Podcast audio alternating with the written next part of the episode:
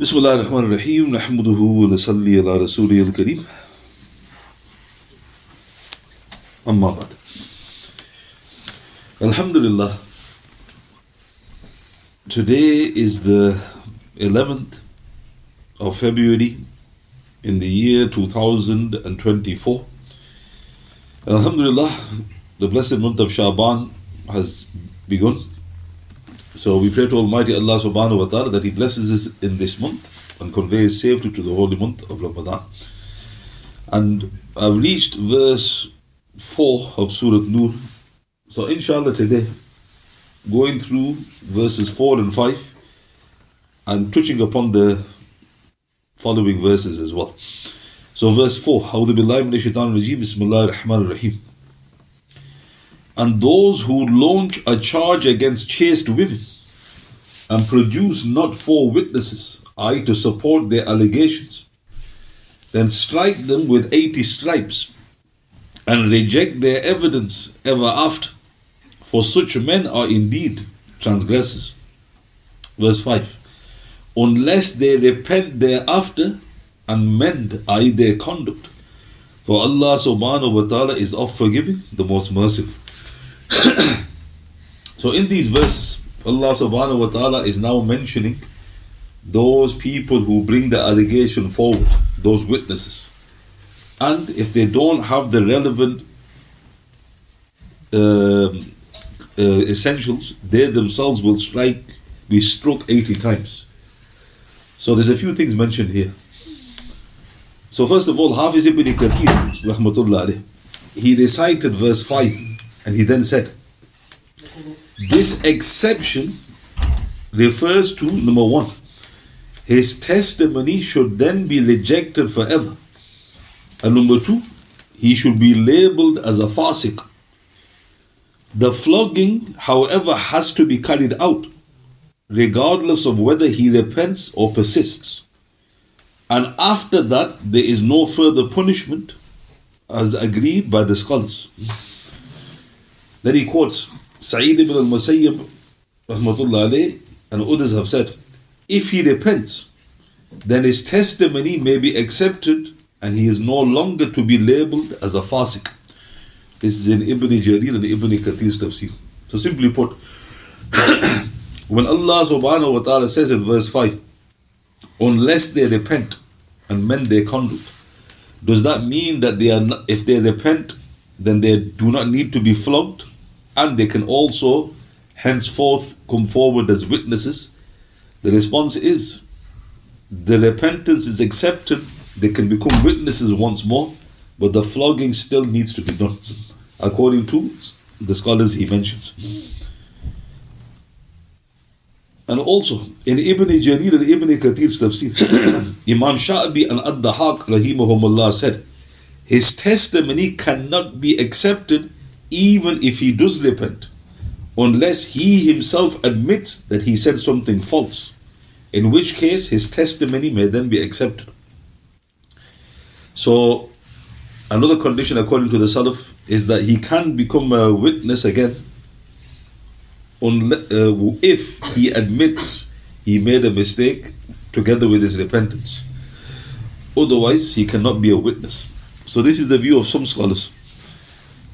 But in Imam Muhammad's Muwatta, number 1003, Sa'id ibn al-Musayyib rahmatullah he recited verse 3. So verse 3 mentions, Let no man guilty of adultery or fornication marry any but a woman similarly guilty or an unbeliever. Nor let any but such a man or an unbeliever marry such a woman. To the believers, such a thing is forbidden. so he recited that verse Sa'id ibn al-Musayyib and he said, this verse is abrogated by the verse 32 of Surah Nur, where it says, Marry off those amongst you who are unmarried, and those of your slaves and slave girls who are righteous. So here in this report in Imam Muhammad's Muwatta, when Allah the Almighty and Glorious says in verse 3 that only a fornicator can marry a fornicator, or a mushrik. That, according to Sa'id ibn al-Musayyib, is abrogated because Allah the Almighty says in verse 32 of the same surah, marry those who are unmarried and those of your slaves and slave girls. Imam Muhammad rahmatullah he commented, we adhere to this. It is the verdict of Imam Abu Hanifa and our scholars in general. Thus, there is no harm in a woman marrying if she has fornicated, even if the person who marries her has not fornicated. So, this is the view, like I mentioned, of the Hanafis. So, even if a man or woman have committed that crime, they can still marry one who has not committed that crime because of an abrogation of this verse, verse 3, by verse 32. so, another thing, there's a famous report which I'll mention. So, this narration is recorded in Bayhaqi 8 334, Imam Tahawi ibn Abi Shaybah. And Shaykh Albani rahmatullah said Sahih in Irwa ul-Ghalil, number 2361 or 8-29. So Abu Uthman al-Nahdi rahmatullah he said, three men, Abu Bakr radiyallahu, Shibl ibn Ma'abid and Abu Abdullah Nafi, they came before Umar radiyallahu and they testified that they witnessed Al-Mughira ibn Shu'bah radiyallahu committing zina. So three men, one of them was a Sahaba. They said they saw another Sahaba committing zina called Mughira. A fourth man, Abu Uthman Ziyad, also came to testify. And Umar radiallahu said, You are a man that will not bear but a truthful testimony, inshallah. So Ziyad said, As for zina, I did not witness it, but I did indeed see an ugly situation. So what's happened? Three men, they said, We know 100% Mughira has committed zina. And like I mentioned, they, they, the, they, you know, how clear it must have been for them to say this. But the fourth man, Ziyad said, I can't say that. But I did see something ugly. Upon hearing this, Umar radiallahu said with a loud voice, Allahu Akbar. All praise is for Allah subhanahu wa ta'ala who did not allow shaitan to rejoice at the misfortune of Muhammad's ummah. Sallallahu alayhi wasallam. Umar then commanded that the three witnesses be whipped. I.e., in reference to the verses. After being whipped, Abu Bakr, one of them who was whipped, radiallahu, he said, By Allah subhanahu wa ta'ala, I am truthful, and I still testify he has committed zina. On hearing this, Umar radiallahu wanted to whip him again. But Ali radiallahu objected, saying, If you were to whip him, you would then have to stone your companion, I Mughira. So let's look at this. So three men said zina has taken place. But Allah Ta'ala clearly mentions, i.e., in verse uh, in the verses we've been through, i.e., verse 2 of Surah Nur, you need four witnesses. The fourth witness did not testify to zina. So now what is the hukum? The hukum now is going to the verses. I verse 4 of Surah Nur. 80 stripes are now awarded to those who bore false witness. So three, not the fourth. The fourth didn't bear witness, so he's not going to get whipped. Three of them were now given the command to get whipped 80 times. So they got whipped. The companion amongst them, Abu Bakr, anhu, he was so convinced, he goes, I'm truthful. Even though I've been, you know, struck, I still say he's committed zina. So Umar got furious and he wanted to hit him again. But then Ali said, very interesting, if you were to whip him again, you would have to stone your companion. Why? If Abu Bakr radiallahu was whipped again, that would mean he is treated as a fourth witness. In that case, the four witness requirement is fulfilled and Mughira would be liable to stoning. So Umar appreciated Ali's advice. Radiallahu. So this is the report Sahih. So now, do we need to know what happened? The answer is he obviously did not commit zina. And it was later established. So there's the perfection of the Shariat. If Allah Ta'ala had said three witnesses, an innocent man would have been uh, stoned to death. And of course, he was a companion of the Prophet. Should we think ill of Abu Bakr? How can we when he's a companion? And the response is Allah Ta'ala purifies them. So he was convinced of what he thought was true, but it wasn't true. So he made a genuine mistake. So note again, all of that report is in reference to these verses. Without these verses, you're thinking, why is he getting whipped and what's going on? And again, it shows you need to be connected. so then, the verses. So there's something mentioned in Marif al Quran, which is very important to highlight. So in verse 4, Allah subhanahu wa ta'ala He mentions, Do not accept His evidence anymore, i.e., the one who brought the false witness. So Mufti Shafi in Marif Quran, volume 6, page 361, he said, This means that the person guilty of qazf is subject to two punishments.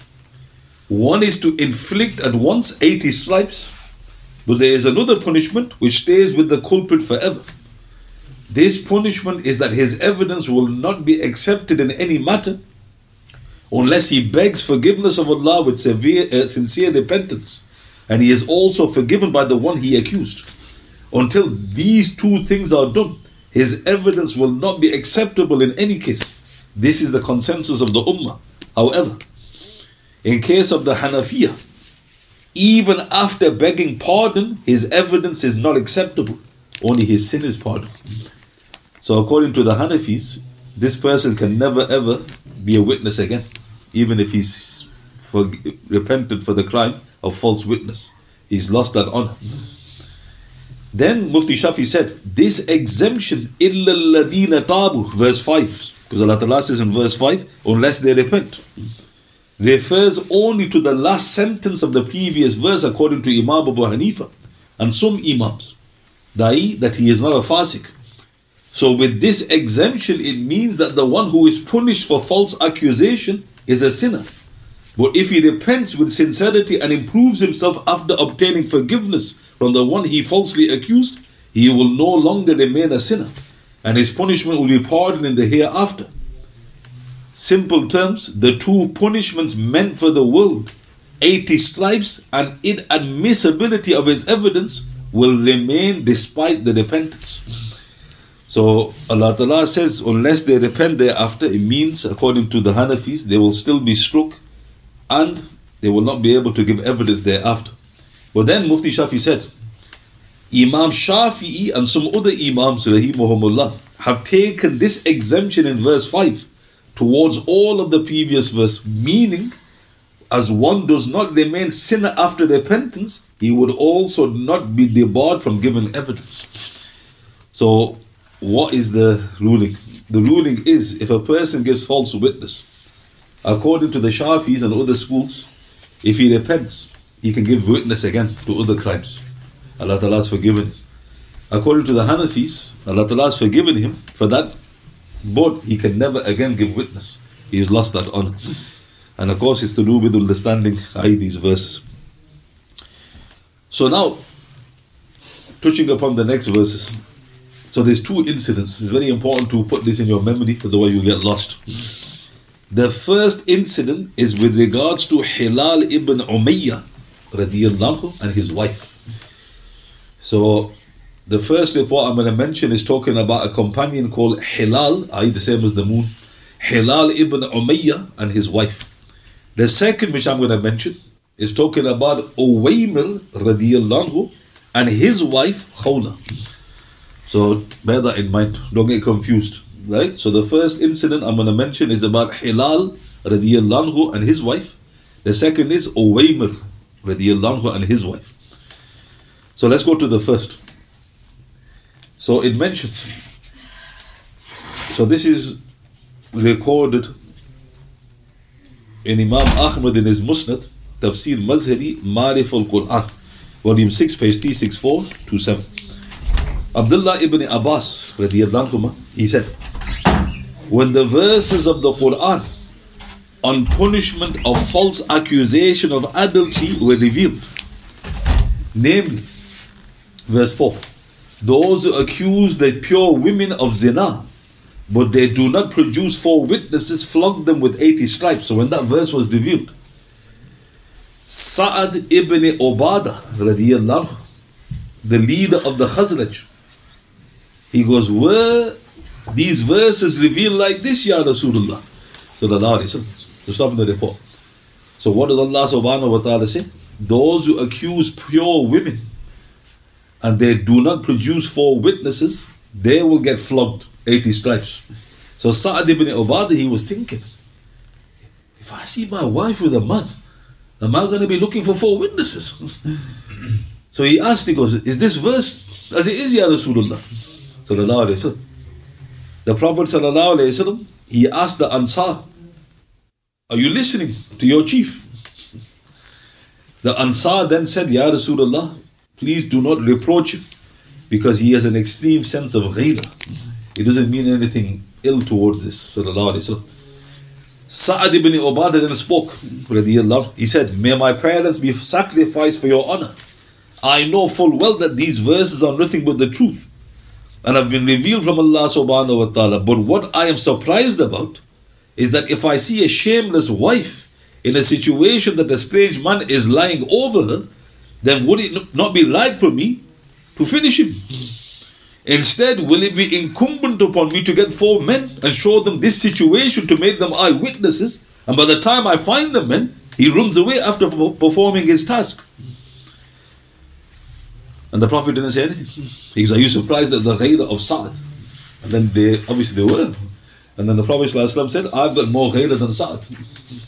And then he goes, Allah has got the most ghairah of all. That's why He's made things haram. The report continues. A short time after this conversation, revelation of the verses of punishment against false accusation of adultery and the remarks made by Sa'ad, the incident of Hilal ibn Umayyah took place. So, like I mentioned, there's two incidents. Hilal ibn Umayyah's incident took place. Then Ibn Abbas explained, It so happened that Hilal radiallahu returned from his land late in the night when he saw a man with his wife with his own eyes committing zina and he listened to their conversation. He did not say anything and waited until the morning when he went to the Prophet and narrated the incident. The Prophet was very unhappy to hear about this incident and he felt bad. In the meantime, the people of the Ansar gathered and they started discussing amongst themselves that the same thing happened, which was hinted by Sa'ad ibn Ubadah. And Hilal would now be punished with 80 stripes in accordance with the Shariat and be, barred from life for giving evidence. In the report. So Hilal, he didn't know what to do. He saw his wife committing zina. And he is like, what? I can't kill the man. I'll be killed. I can't do anything. I need to get witnesses. So you can tell he was like, he didn't, you know, he was just in shock. And then he, he thought, I've got to tell the Prophet. So he goes to the Prophet وسلم, the next day, tells him what had happened.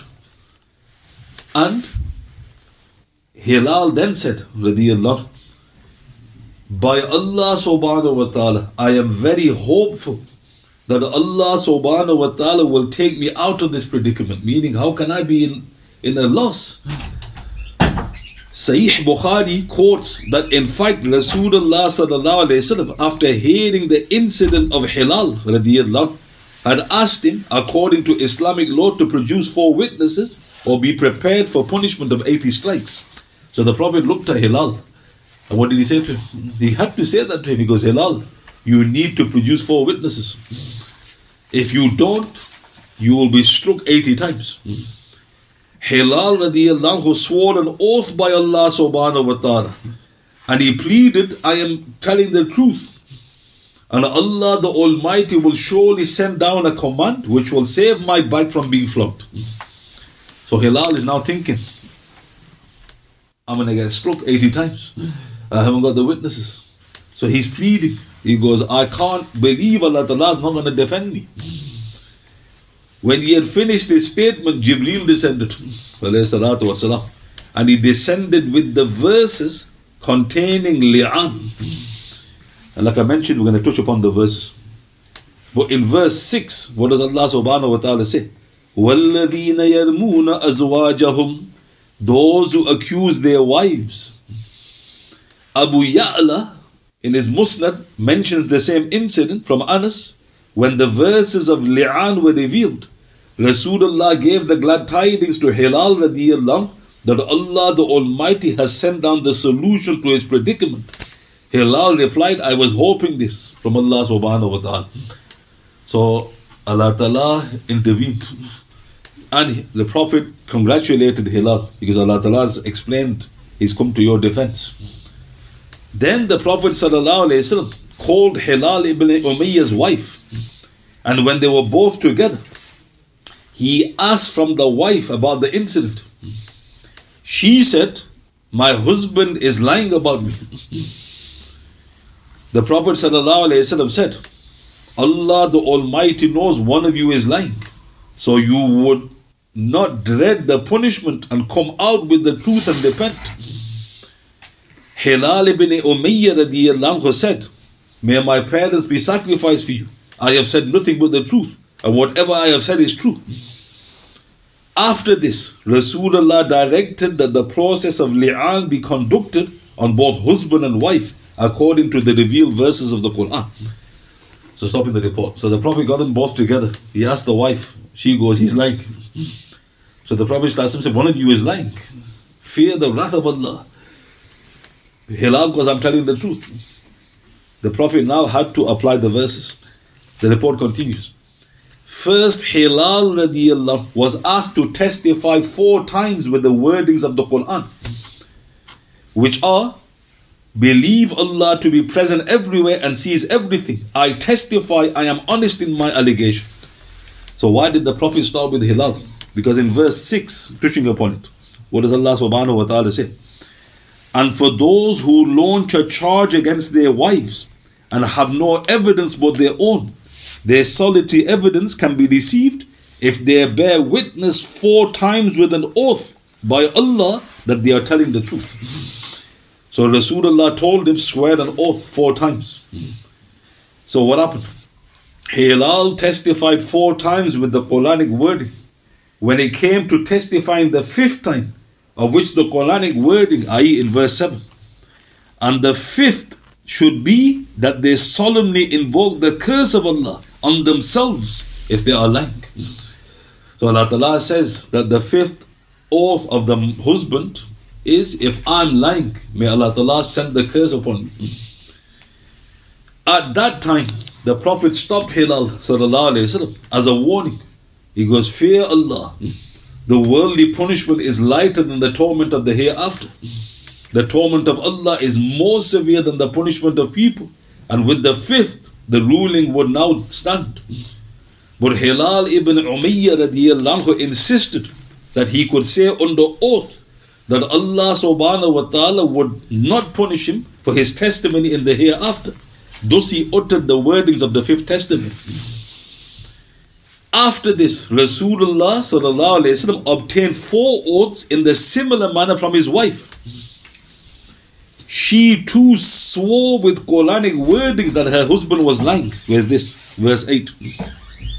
But it would avert the punishment from the wife if she bears witness four times with an oath by Allah that I, her husband, is lying. So the Prophet ﷺ, he got four oaths from her. She swore that her husband was lying four times. When it came to the testimony of the fifth, Rasulullah asked her to wait, and he warned her that it was the fifth and final testimony. Fear Allah as the torment of the Lord is far greater than the torment of the people. And this is in verse 9. What does Allah Ta'ala say in verse 9? And the fifth oath should be that she solemnly invokes the wrath of Allah on herself if he is telling the truth. Ibn Abbas continued Allah. He said, on hearing this, she hesitated to swear. So the people thought she's going to retract. But then ultimately she said, by Allah subhanahu wa ta'ala, I'm not going to disgrace my people. and testified the fifth time, saying, If her husband was true, then Allah Ta'ala's wrath be upon her. This way, the process of li'an was completed. Rasulullah separated the husband and wife, and the marriage was annulled, and ruled that the child to be born out of this conception will take the mother's name and will not be attributed to the father, but the child should not be disparaged. So I'm going to come to the rulings at the end. So what happened? The woman hesitated. That was the clue. But then the classic line came out. Mere it? Mere it? What is it? Right? So she said it. And then separation. And the Prophet goes, the child that's going to be born goes to the mother and don't speak ill of the child. But there's another interesting addition. The hadith is in Sahih Bukhari. The Prophet then said, Sallallahu Alaihi Wasallam, watch her. If she delivers a black eyed child with big hips and fat shins, then it is Sharik ibn Sahma's child, i.e., the man accused of zina. Later, she delivered a child of that exact description. Rasulullah then said, Wasallam, if the case was not settled by Allah subhanahu wa ta'ala's law, I would have severely punished her for the crime she has committed. So what happened? Again, revelation. The Prophet said, You can tell by the child to be born who's telling the truth. And what did he say? If the child is like this, she's committed zina. And it was like that. But now that's the law. The command is you can't do anything to her. So has she got away? No, she hasn't. She's invoked the wrath of Allah upon herself. So the Prophet said, it's, you know, I can't do anything. But if it was up to me, I would have taught her a serious lesson, what she's done. So this is the first report. So who is that? Hilal ibn Umayyah and his wife. Now there's a second report.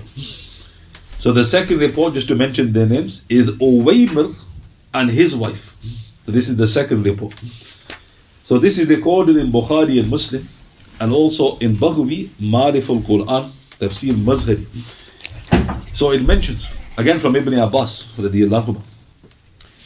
the Prophet ﷺ, while standing on the mimbar, he related the verses in which it is enjoined to punish the man making false accusation of adultery. I verse 4. At that time, Sayyidina Asim ibn Adi al-Ansar radiallahu was present. He stood up. He goes, Ya Rasulullah my life be sacrificed for your honor.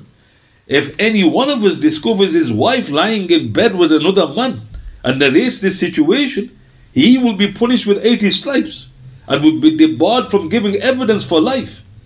The Muslims would call him a liar in such a situation, how can we get the eyewitnesses immediately?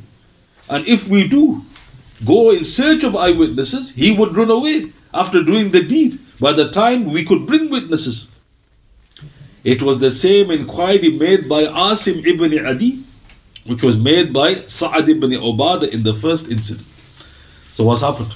The Prophet has mentioned if you haven't got witnesses, you will get flogged 80 times and you will lose the privilege of witnessing. So Asim said the same as Saad because he couldn't see the wisdom. He thought he's going to get away with it. This inquiry was made on a Friday. After that, it happened that Asim ibn Adi's cousin, Uwaymir, who had married Khawla, another cousin of Adi, saw his wife involved with yet another cousin, Sharik ibn Sahma. So stop in the report. So who was the one who got up and said, well, I can't understand the wisdom. His name was Asim ibn Adi. Later, the man who got up, Asim's cousin, Uwaymir, he got his wife got involved in zina. So Uwaymir related the incident to his cousin Asim. And Asim said, Inna lillahi wa inna ilayhi raji'un. And he went to see the Prophet the next day, which was a Friday again. Adi said to Rasulullah, Last Friday I said what I said, but now something's happened in my own family. Baghawi narrates the incident in great detail as to how were the husband and wife called and went through the process of li'an. So now, this is another incident.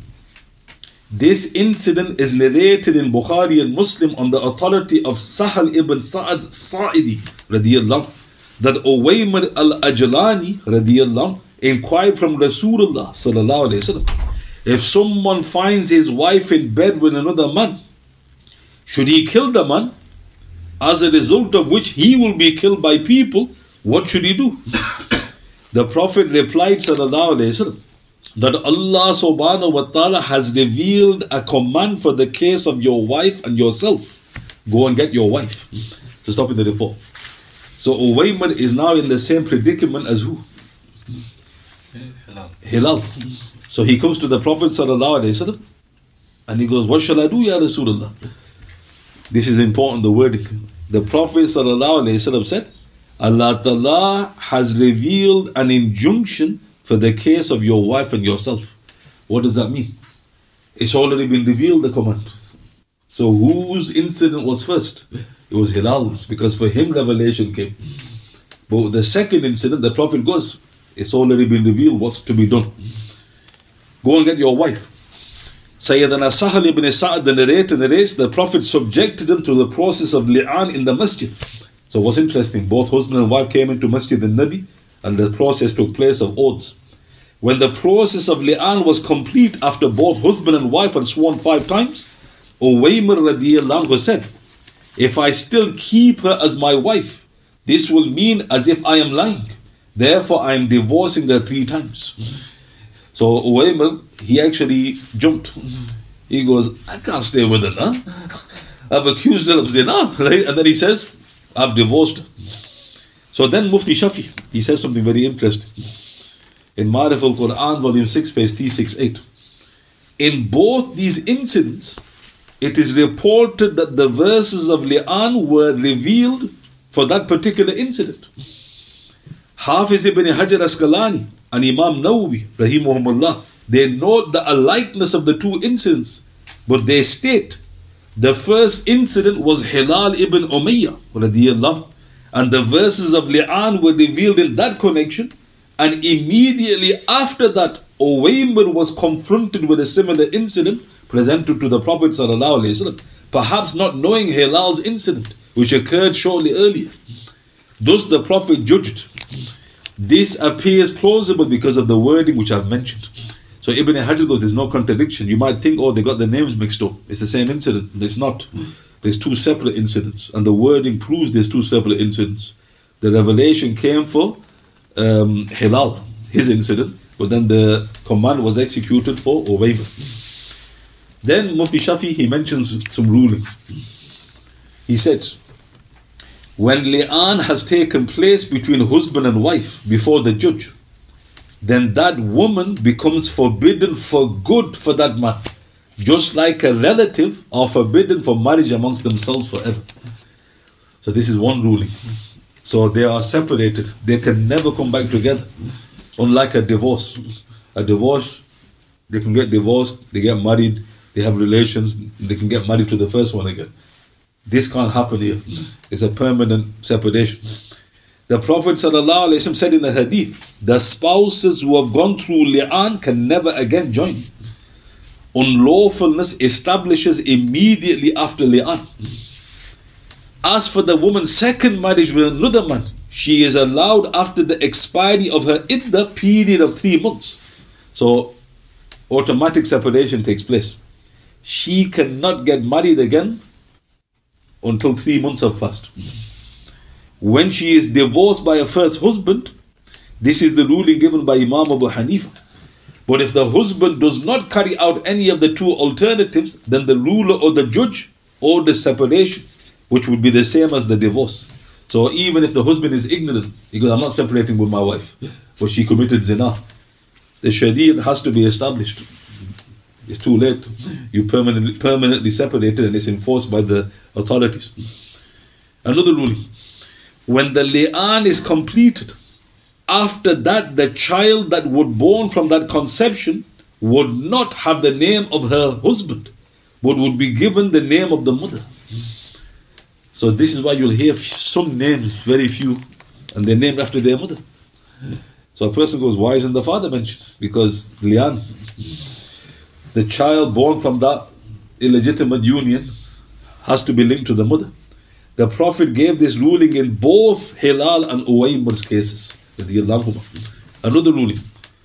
Although the torment of the hereafter would increase on the one who is a liar after the li'an, but the punishment of the world is annulled.